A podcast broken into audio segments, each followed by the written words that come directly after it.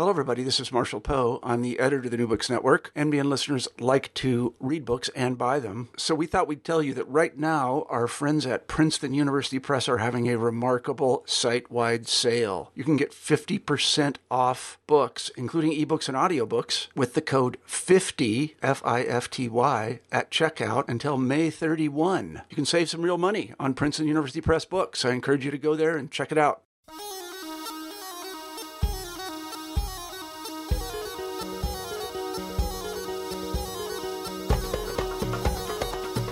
Hello, everybody, and welcome back to New Books in Middle Eastern Studies, a podcast channel on the New Books Network. I'm Robert Elliott, the host of the channel. Today, we'll be speaking to Dr. Vahram Ter Matavosyan about his new book, Turkey, Kemalism, and the Soviet Union, Problems of Modernization, Ideology, and Interpretation. Hi, Dr. Ter Matavosyan. Welcome to the show. Hi, Robert. Thank you for having me. Vahram, I wonder if you could begin the interview by telling us a little bit about yourself. Sure. Yes, I'm a scholar currently based in Armenia, Yerevan. I work at the American University of Armenia. I'm the program chair of political science and international affairs program here. I've been studying Turkey for the last 22 years. It all started in 1987 with this what is called postmodern coup in Turkey, and it attracted my attention as a student of history. And then I kept reading it. It was really fascinating back then to see the difficult interplay between the military and the civilians. And then I started to get deeper into the Turkish Republican history. So I my first book was on political Islam and the intellectual political origins of Milli Görüş movement, National Outlook movement, which later on gave birth of Erdogan and the new Turkish political elite that is currently running the country. And then I was simultaneously working on Kemalism, and then I also work on Turkish foreign policy, Turkish-Armenian relations, and overall the 20th century history of Turkey. I'm also working at the National Academy of Sciences of Armenia at the Turkish Studies Department, and I have been there since 2004. So how did you come upon this book project? Yes, the idea of writing this book kept me busy for a number of years now. I started to come to an understanding that in order to understand many problems of current Turkey, we need to go back to its ideological foundations, because Kemalism was not only about the past. It was also about the present and the future of Turkey. So these notions dragged me into this field of Kemalist studies. And the more I got interested into this topic, the more I understood that this is a key to understand many of the current problems of Turkey. So with that assumptions, with that research motivations in mind, I went on to understand that Kemalism is not only the founding ideological base of the Republican Turkey, it has more in it.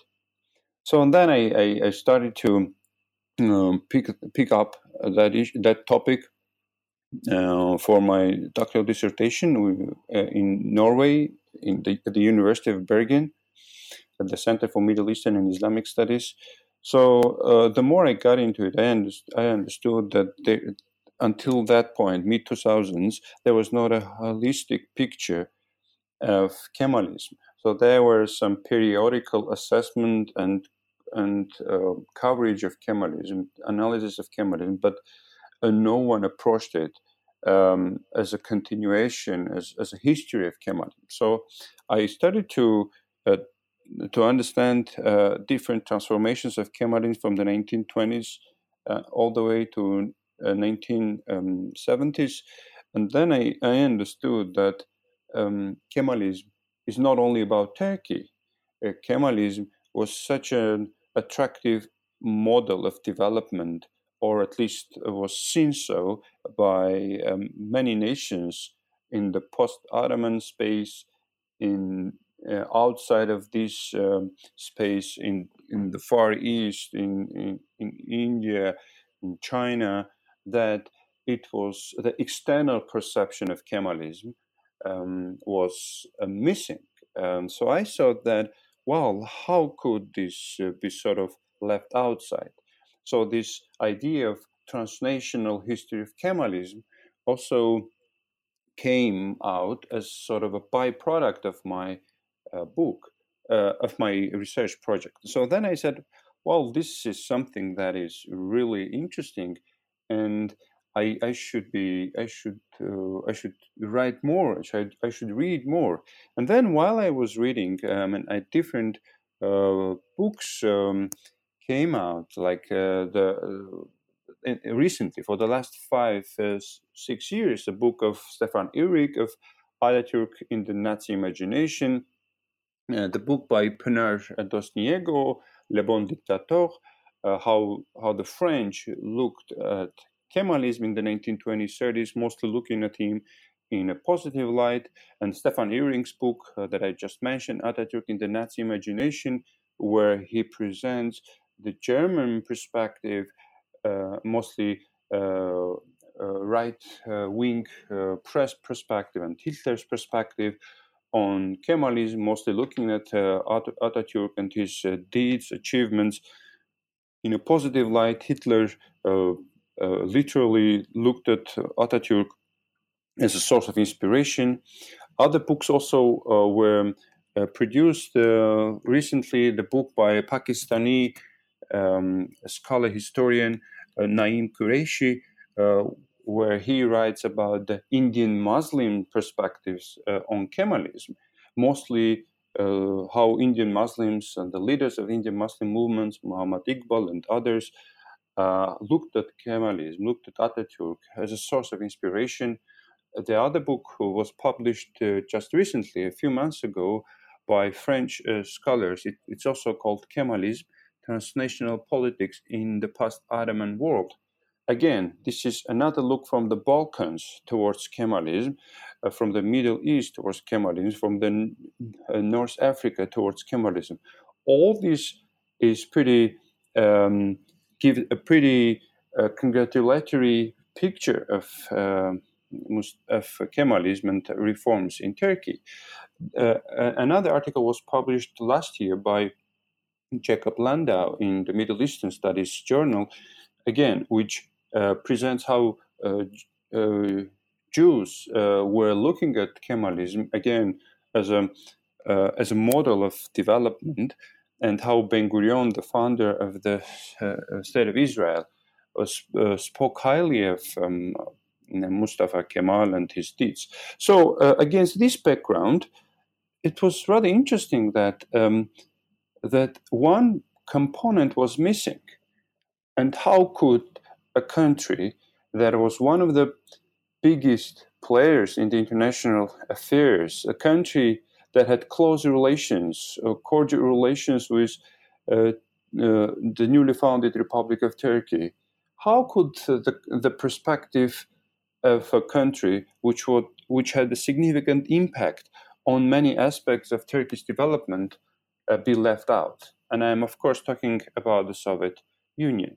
So these were the sort of the things that, in addition to understanding the holistic picture of Kemalism, also kept me busy, and I started to read this the existing literature in Russian, and it was rather fascinating to see that bulk of transnational history of Kemalism was left out.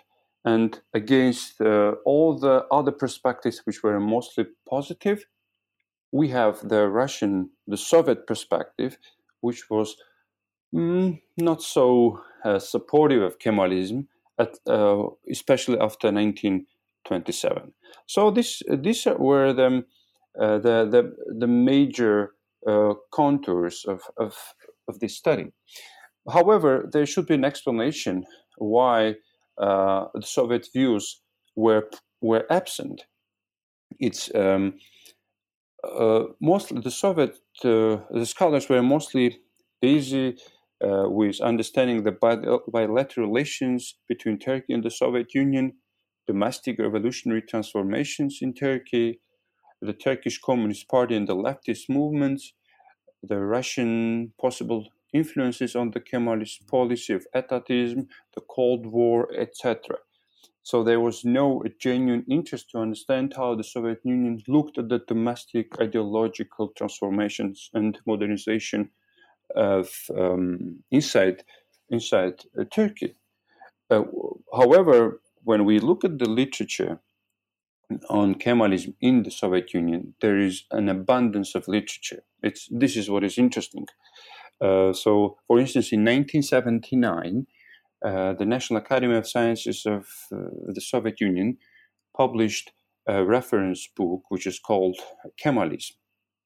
And it was, what is interesting, for official use only.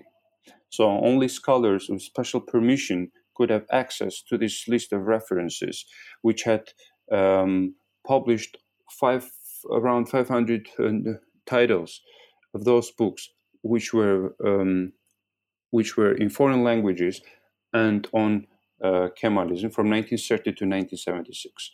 Another book, again, a bibliography of Turkey, was published in 1982, and that was also about all the books published on Turkey from 1970 to 1975, and it also had a section on Kemalism. So we are talking about a huge literature that exists on domestic transformations of Turkey in the 1920s all the way to 1970s, and how Soviet scholars looked at this in a consistent basis. I also looked at in this study at the periodicals at that time, mostly the Communist Party periodicals covering the Middle East, the Communist International, Comintern periodicals, People's Commissariat of Foreign Affairs periodicals, and the periodicals produced by research institutions in the Soviet Union. So there is an abundance of literature on domestic transformations of Turkey, on Kemalism, different aspects of Kemalism, and this came to present a completely different, neglected aspect of Kemalism, the Soviet perspectives on Kemalism. So the book basically consists of two parts. The first part, the big part, is about history of transformation of Kemalism itself, and the second part is about the Soviet perspectives on Kemalism and its development and Soviet interpretations of Kemalism. Why do you think that scholars in the West have ignored the Soviet literature on Turkey and Kemalism? It's really interesting. So my explanation is that they were not interested in this topic. They looked at Kemalism mostly. Their notion, their interpretation of Kemalism was in line with the inertia of existing interpretations, and that was looked at this Muslim country which was able to overcome its Ottoman past and to become a role model for the Muslim world, for the East. So the world didn't really want to have a better understanding of the Middle East they wanted to look at Kemalism mostly as a successful model. And in addition to this, I guess, but the Russian perspectives and approaches were quite different from the orthodox interpretations of Kemalism. The other approach, I think that Russians had a better understanding, or the Soviets had a better understanding of Turkey than it was the case with the West. We have to remember that the Russian Empire and then the Soviet Union had a very strong Orientalist studies, and they had a tradition of studying the Orient, the Middle East and Turkey, including Turkey. And the other one, of course, I would say the language obstacles. So far, there has been only one American scholar in 1963 who wrote a short survey of the Russian perspectives on Kemalism. It was in 1963. It was, I guess, it was a PhD student who wrote about this topic. But other than that, there has been nothing about the Soviet perspectives on Kemalism.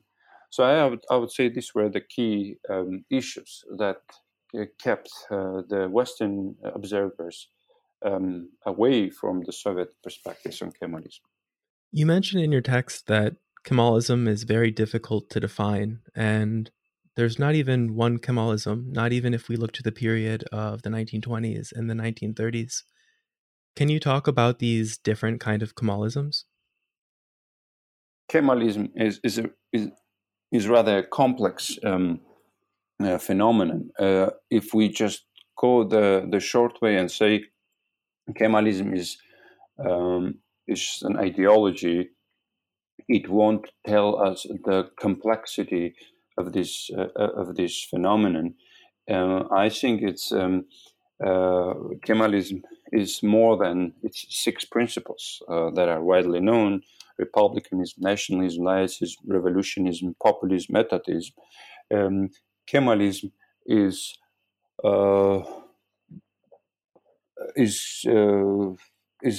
the way that I look at Kemalism is basically composed of two big components, and I look at Kemalism as an ideology that was viewed as normatively constructed collection of ideas and concepts which were endorsed by a political party or by state institutions, for instance, army and some other big state institutions.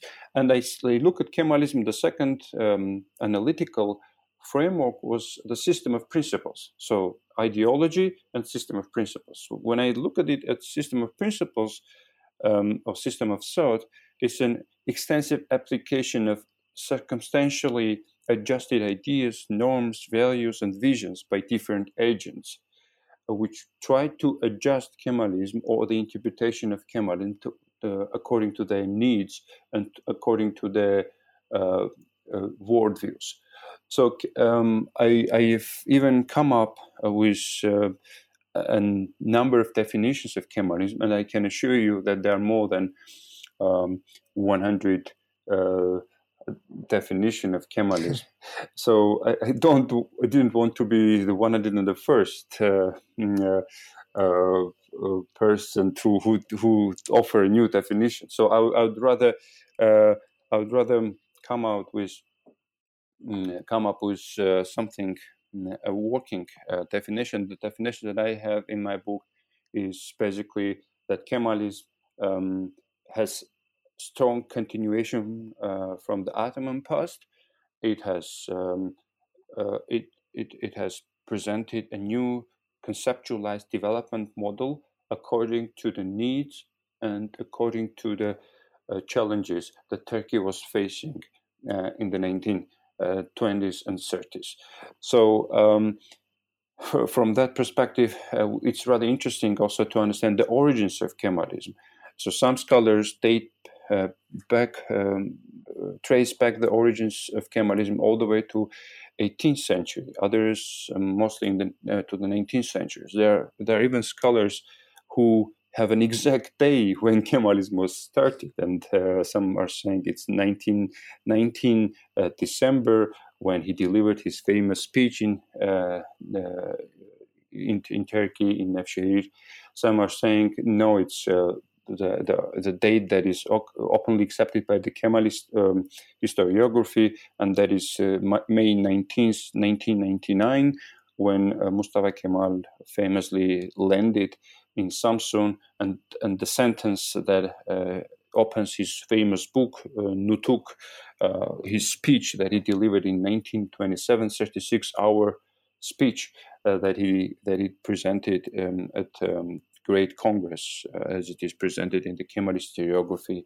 He opened his speech with the sentence, "I landed in Samsun on May 19th, 1999. And so these people are presenting it as a starting day for Kemalism. So against this background, what is rather fascinating is how the Soviets were able to use the term Kemalism with its ideological connotations much earlier than the term became a common buzzword in Turkey. So that makes the Soviet perspective uniquely distinct.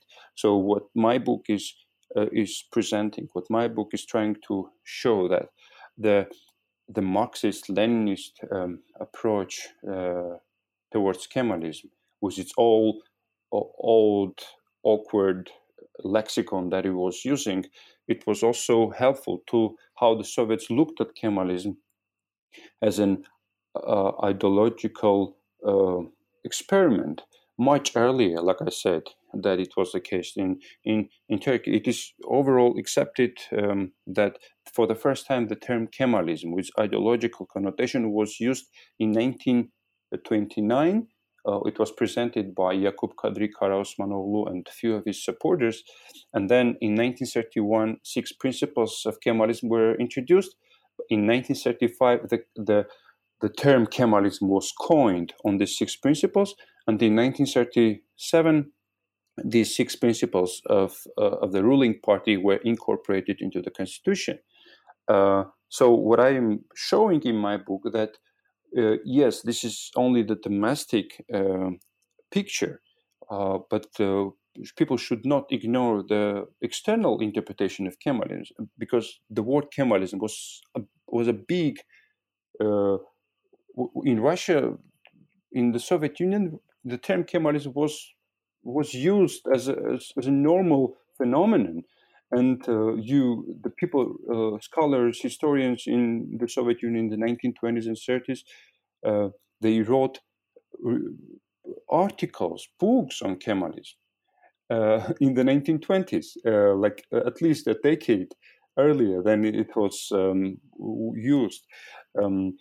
In Turkey, the first definition of Kemalism that I came across was in February 1921, where Soviet diplomat is sending a cable to at that time Soviet Russia, saying, this is the definition of Kemalism, and this is rather interesting.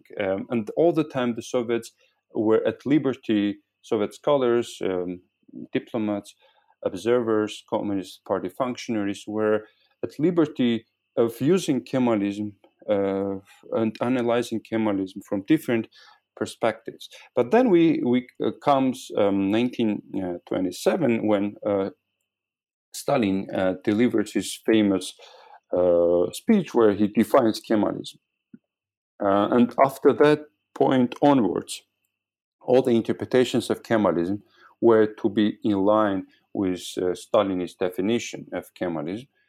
Basically, Stalin said that the Kemalist revolution was a revolution of the national mercantile bourgeoisie, and which was created during the struggle against the foreign imperialist, and in its further development, was directed essentially against the peasantry and workers, against the very possibility of an agrarian revolution. So he was quite upset that the agrarian revolution was not happening in Turkey, And at some point, we see how the Soviets were interested in trying to facilitate the agrarian revolution in Turkey. But Kemalism as a phenomenon, as an ideological construct, project, had a rather interesting fate. So until 1950s, it was Kemalism. But then we see the rise of a new term, the second phase, alter phase of Kemalism, and that was Atatürkism. So it's rather interesting. They picked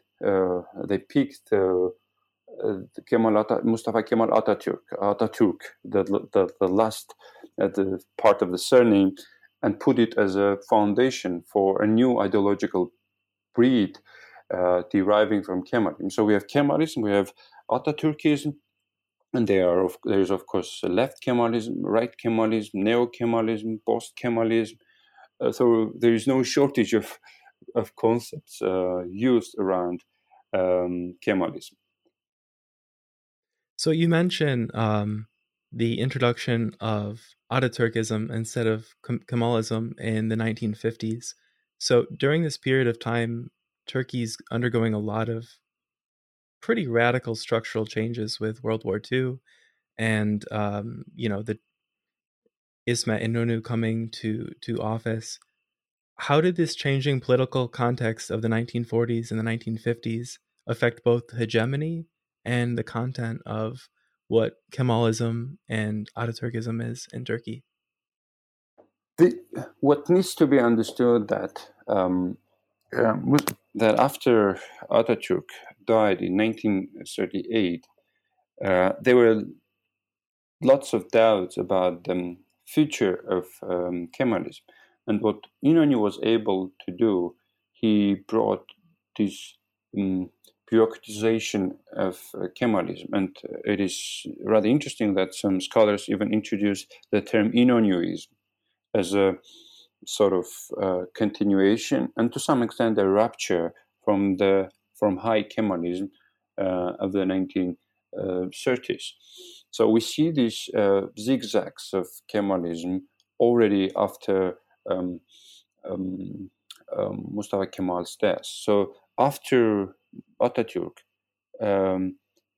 the gates were open for different interpretations of Kemalism to come into play, and we also see, and the Russian perspectives, the Soviet perspective, help us to understand what happened to this hegemony, or I would say alleged hegemony that Kemalism was able to create in its own. In its own country. We see how the Russian perspectives, the Russian sources help us to understand how they were able to identify early on that there was a merger of the state and the ruling party. If it's in literature on Turkey, in the literature on Turkey, 1935 is accepted as a year when there was a final merger of the state and the party. However, the Russian scholars present the year 1927 when there was a merger between the party and the state. The ruling party, Republican People's Party, was able to control basically everything. And it was a single-party period.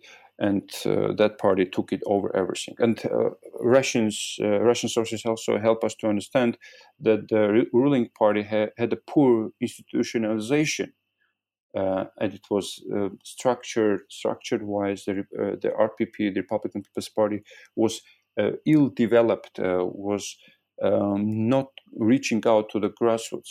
It had poor grassroots support. It also helped us to understand that in the 1920s and 30s, Kemalism remained very elitist, very urban-centered ideological construction, and like the periphery was not fully aware of the ideological nature of Kemalism and different objectives that it followed. And the Russian perspectives are also quite informed. The Soviet perspectives are quite informed. If you could see what I presented in this book, how informed were the discussions about the present and future of Turkey. There are so many interesting details.